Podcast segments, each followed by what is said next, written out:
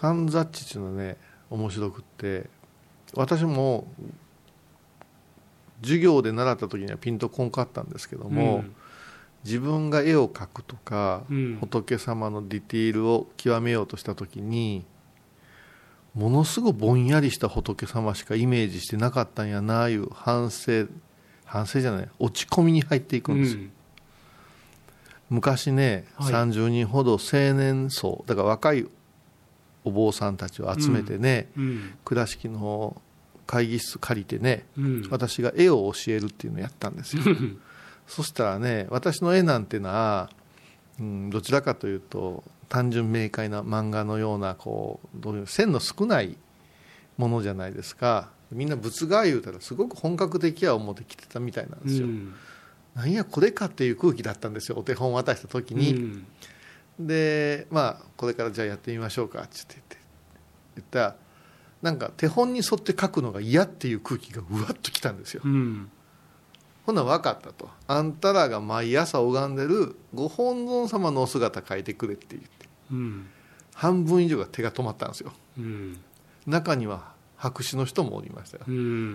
どうしたんですかって「すいませんうち秘仏なんで」って言いや これはこれはあかんな思うたけども、うん、仏様をイメージして毎日お迎えするという手法をしてるんやったら仏様のディティールは頭の中にあって手を伝わって紙の上に現れんといかんというのが本来の密教の祈りの姿勢ですよなんて言って、うん、でも3分の1ぐらいはそこで目覚めたみたいなことになっていい回だった。あとの3分の2はね何言うてんねんいう空気でしたけどもこういうことがある。でやっぱし描くとこの手はどうなってたんやろ。このしわの数はどうなってたんやろということでまた改めてじっくり見るでしょう。これが観察地なんでしょうね、うん、観察とは違うんでしょうかね。観察地。あのでもそれはよくデッサンをすることっていうのは観察の精度を増す。要するに書くことと見ることの往復をどんどんどんどんしていくと、うん、今まで見えていなかったものがより見えてくるっていうのは、もうそれはもうみんな感覚的に分かってやる練習です、ね、でもそれは訓練レッスンの世界なんですけど、もう一つそこで習慣づけいうのが出てくるんですよ私たちの世界は。何かというと朝の7時に、夏休みの期間中朝顔に水をやって、うんうん、天気と気温を測って、うん、えー、と芽が出た状態をしなさいねみたいなことを先生が言うのと一緒で、うん、ここがニュートラルなんですね。朝の7時、うん、40日間朝の7時ですよね。自分の体調を整える、うん、それ自分の精神の安定も整えた上での観察なんですよ、うん、でこれをものすごく言うんですね。だから修行っていうのは基本的にそこのまっさらになってるっていうか常に変わらんところ、うん、不動の精神状態で物事を見つめなさいっていう、うん、そこに出てくるから、うん、よく捨てるとか捨てんとかいう話出てくるわけですよ、ええもの書いてやろうとか、あいつを出し抜いてやろうという観察眼では本当のものは見えませんって言うてるような気がするんですよね。うん、だから「廃刊」なんていう言葉よくできた言葉やと思うんですよ。うん、あの今ので要するに白鵬関が、うん、まあ、間垣親方が土俵上の2人を見ただけで、うん、もういろんなものを観察して何かを察知してるわけですよね。はい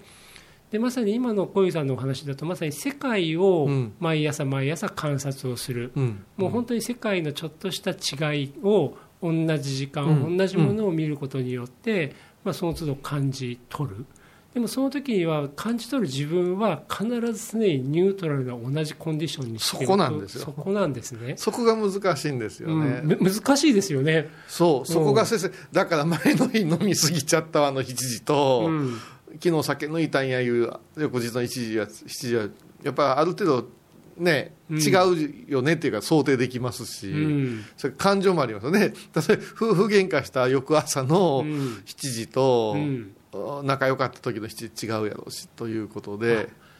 で僕がね多分さっきね、はい、ニュートラルって言ったのはね、はい、例えば僕も明日仕事があるからこれ以上飲まないようにするとか、夜目が覚めちゃってなんか仕事のことでイライラしててもここで体だけでも休めとかないと明日持たないぞとかなるべくまさにもう普通に普通にできるように自分の体調は整えていくけども、それでも自分の中ではコントロールしえないものが何かあって、あれ？なんで今日ちょっと左の喉の奥引っかかるんだろうとか。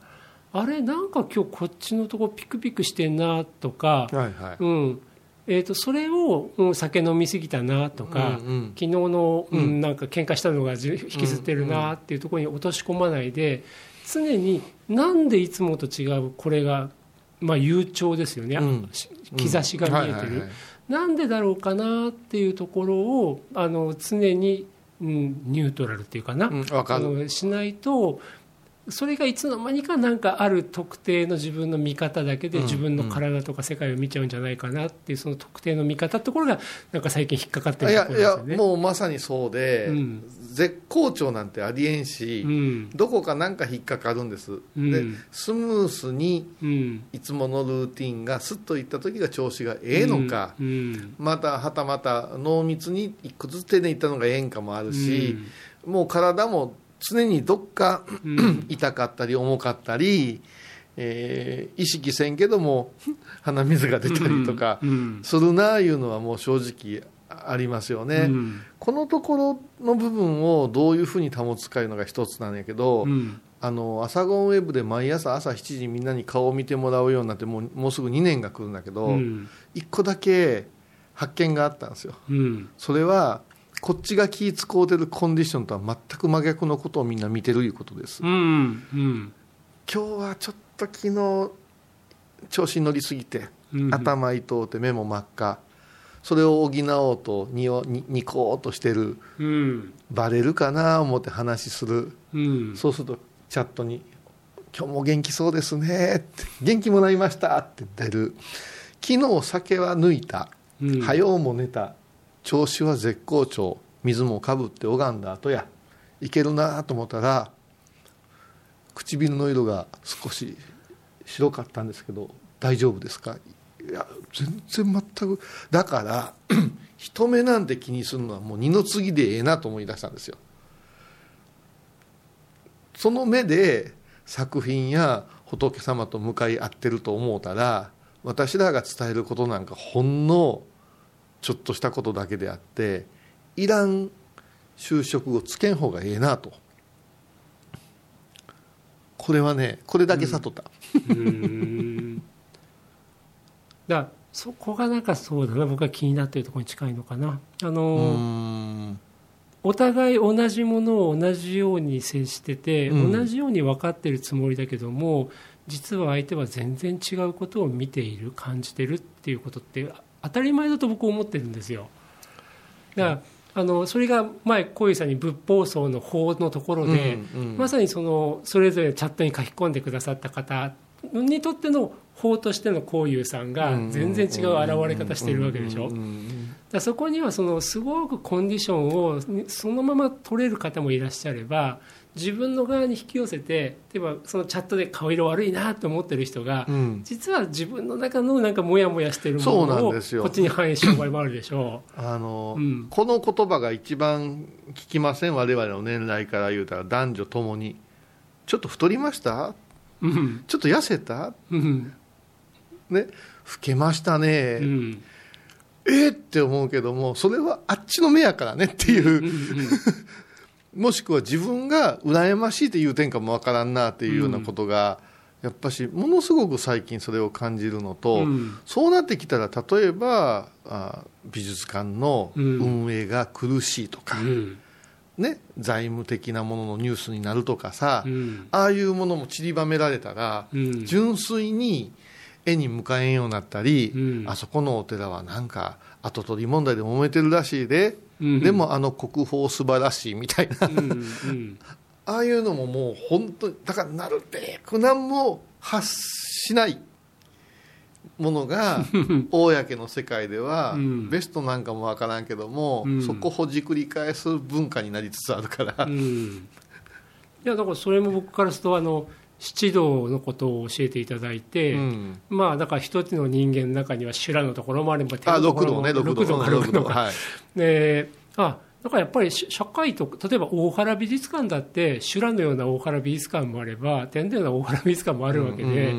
それどうしても皆さん地獄やガキの悪いところだけつっついてわーわーわーっていうのはね。まあ、そういうもんなんだなって僕は思えたんですごいそれ以来気が楽です、ね、だから、うんそう、うん、人の世界はお釈迦様がおっしゃるように中道を目指せっておっしゃるけど、うん、多分細いロープの上を長い棒を持ってこうなってるんですよ、うん、ずっと歩いてるんですよ。で傾いて傾いてバランスを保とうとしながら一日が終わっていくんでしょ、うん、だけどお釈迦様が曰くその歩いてるロープをむちゃくちゃ不当にしたら、うん、棒もほったらかしでええんやでっていうところが、うん、悟りいう世界なんでしょうね、うんだから私たちはどうしても条件をいろいろ置きすぎて、細いところを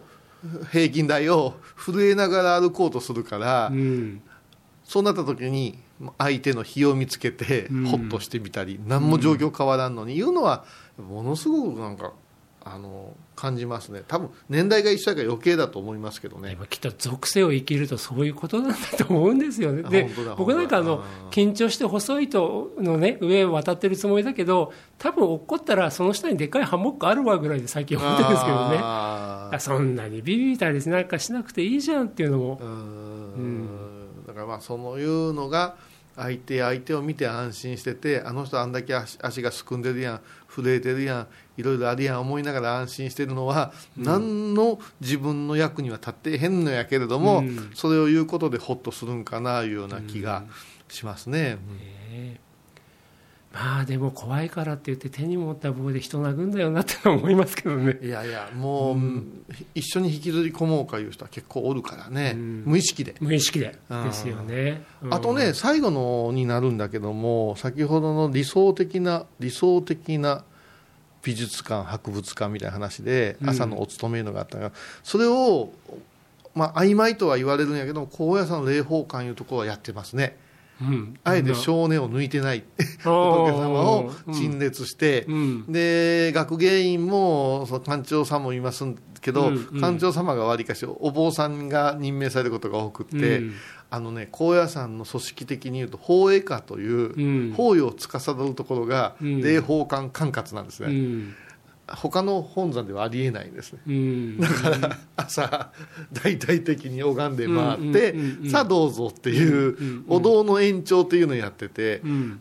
あまあ田舎だからできてるんかないやいやあのね、うん、それは今実はもう今博物館業界にとって切実な話があって、はい博物館の設置基準という問題があるんですよ。なるほど。はあはあ、今ね、博物館法改正というのがもう議論があって、うん、まあ、形が決まっちゃったんだけど、要するにね、博物館と名乗ってても、うん、要は博物館じゃないですよ、要するに博物館法に基づく博物館だと宗教的なことはしちゃいけないけど、はい、例えばうちのお寺の宝物館はあれは仏様いっぱい並べてていらっしゃった方によってはよその博物館と一緒かもしれんけどあれは博物館施設じゃないから宗教施設なんですよって言っちゃえばそれで終わりっていうかね。うん、まあね宗教美術っていう言葉にも違和感は感じるけれども、うん、仕方がないんでしょうね、うん、ああそうかそうか。うん。でもそれだとお寺様にあるそういう博物館というかそういう品だけ公開する施設って何なんだろうなっていうこともちょっと考えなきゃですよね、うん、本来お堂の中で時間を決めて、ね、いやだから違和感あるやつ宝物館っていやいや宝物はお前一番本堂にないといかんやろって思うんやけど、まあいびつになってますな、うん、でもでもやっぱりたくさんのものがあって、うん、何か触れる機会を作って差し上げるって点では私たちの中からありがたいですけどね。まあね、うん、まあまあね。はい、はい、